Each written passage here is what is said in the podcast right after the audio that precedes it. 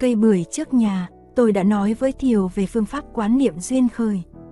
Thiều cũng biết tất cả các phương pháp quán niệm trong đạo Phật đều phải được xem là phương tiện mà không phải cứu cánh hay chân lý tuyệt đối. Quán niệm duyên khởi là phá tan những biên giới giả tạo giữa các hiện tộc để thể nhập vào hòa điệu đại đồng của sự sống mà không phải xây dựng và cố chấp một triết thuyết gọi là triết thuyết duyên khởi.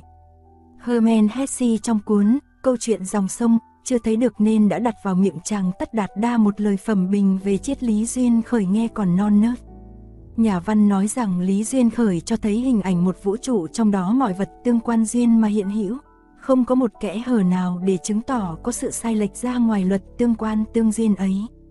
Do đó, ông không thể quan niệm được vấn đề giải thoát trong vũ trụ này. Trong duy thức học, ta thấy có phép quán niệm về ba tự tánh của thực tại, tự tánh biến kế chấp, tự tánh y tha khởi và tự tánh viên thành thật. Quán duyên khởi nên theo sự hướng dẫn của duy thức, vì quên lãng và thành kiến nên ta thường phủ lên thực tại một lớp cố chấp.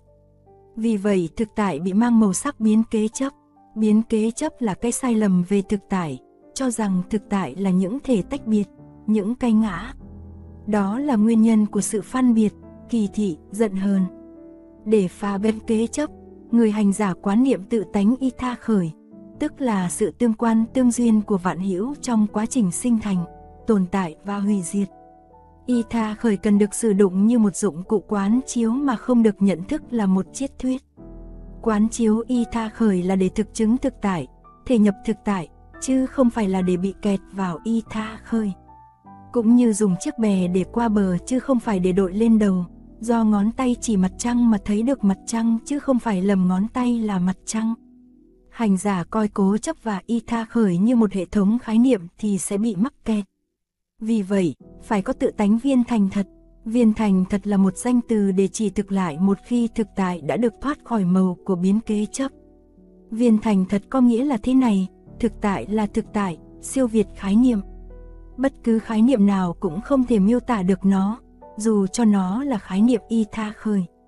Cho chắc hơn, duy thức đề ra tam vô tánh để trung hòa tam tự tánh, tránh cho người học đạo không mắc kẹt vào ba tự tánh. Tinh hoa của Đại Thừa là ở chỗ ấy. Khi mà thực tại hiển hiện trong tự tánh viên thành thật của nó thì người hành giả đạt được thứ nhận thức gọi là vô phân biệt trí.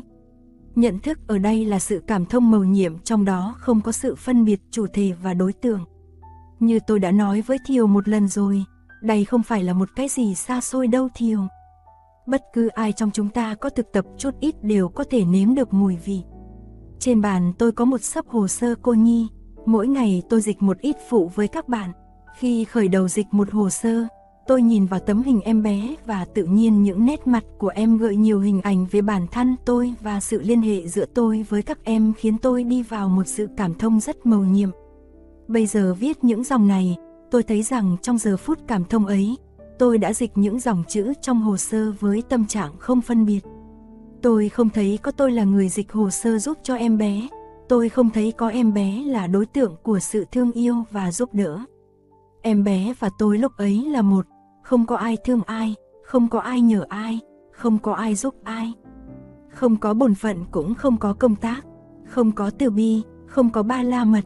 Cái giờ phút cảm thông đó, nếu chẳng là một tia sáng của vô phân biệt trí thì còn là gì nữa hả thiêu?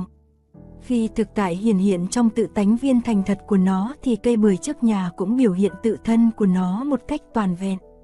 Cây bưởi lúc bấy giờ là chân như, là Phật tánh, là thực tại, là mình. Bao nhiêu người đi qua sân mà đã có mấy người thấy được cây bưởi. Người nghệ sĩ có tâm hồn thế nào đó cho nên thấy được cây bưởi nhiều hơn, sâu hơn kẻ phàm phu. Sở dĩ có một sự cảm thông nào đó vì lòng anh rộng mở. Ăn thua là ở lòng mình, nếu lòng mình không bị kiến chấp ràng buộc thì tự nhiên mình đi vào chỗ cảm thông với cây bưởi và cây bưởi sẵn sàng biểu lộ tự thân toàn vẹn của nó với mình. Thấy cây bưởi tức là thấy đạo. Có một thiền sư được hỏi về chân lý mầu nhiệm của thực tại bèn chỉ ra gốc bạch dương mà nói, nhìn cây bạch dương kia kìa. Thiều có hiểu ngụ ý của vị thiền sư không? Có chứ phải không?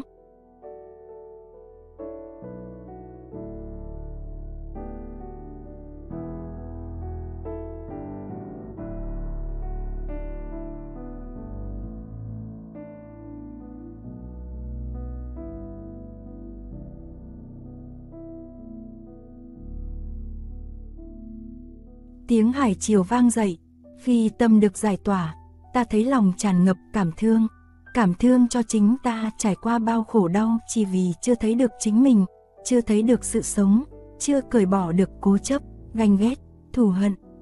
Còn tiếp tục gây khổ cho người khác, ấy là ta biết nhìn ta và nhìn người bằng con mắt từ bi. Lấy con mắt từ bi để nhìn mọi người, từ nhãn thị chúng sanh, là câu kệ trong Kinh Pháp Hoa nói về Đức Bồ Tát Quan Thế Âm. Đức từ bi của vị Bồ Tát này là một tiếng kêu gọi vọng suốt thời gian và không gian, tiếng kêu gọi của người đã thấy được thực tại toàn vẹn, tiếng mầu nhiệm, tiếng của người nghe được lời kêu đau thương của cuộc đời, tiếng tôn quý, tiếng sóng biển vang dậy. Tiếng siêu việt mọi thứ tiếng, trong đời ta hãy thường quán niệm tiếng ấy. Bỏ ra ngoài mọi nghi hoặc, hãy quán niệm bản chất thanh tịnh và siêu việt của quan thế âm, bởi vì trong mọi trường hợp khổ não, tử sanh, ách nạn, sự quán niệm ấy sẽ là cánh cửa đi tới giải thoát. Người đầy đủ mọi công đức, thường lấy con mắt từ bi để nhìn chúng sinh, khiến cho hạnh phúc chảy tụ thành biển vô lượng, ta hãy cúi đầu làm lễ người ấy. Diệu âm quan thế âm, phạm âm hải triều âm, thắng bỉ thế gian âm, thị có tu thường niệm, niệm niệm vật sanh nghi, quan thế âm tịnh thánh, ư khổ não tử ách, năng vị tác y hồ, cụ nhất thiết công đức, từ nhãn thị chúng sanh, phước tụ hải vô lượng, thị cố ứng đảnh lễ, tập nhìn chúng sanh với con mắt từ bi đó là một phép quán gọi là từ bi quán. Từ bi quán nên được thực hiện trong những giờ tọa thiền và cả trong những lúc giao tiếp phụng sự. Đi đâu, ngồi đâu cũng nên nhớ tiếng gọi của quan thế âm Bồ Tát từ nhãn thị chúng sanh. Thiểu ơi, đối tượng và phương pháp thiền quán nhiều lắm. Trong kinh hệ Pali gọi là Kamathana, nhưng tôi sẽ không viết hết được cho Thiểu và các bạn đâu. Tôi đã chỉ viết một vài phương pháp giản lược nhưng căn bản. Người tác viên cũng như mọi người, anh phải sống đời sống của anh, chị phải sống đời sống của chị.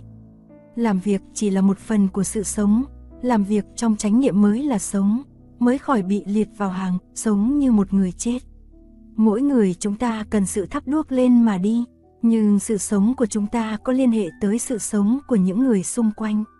Nếu ta biết sống chánh niệm, nếu ta biết giữ gìn tâm ý thì anh em chúng ta cũng được nhờ đó mà biết sống chánh niệm, giữ gìn tâm ý.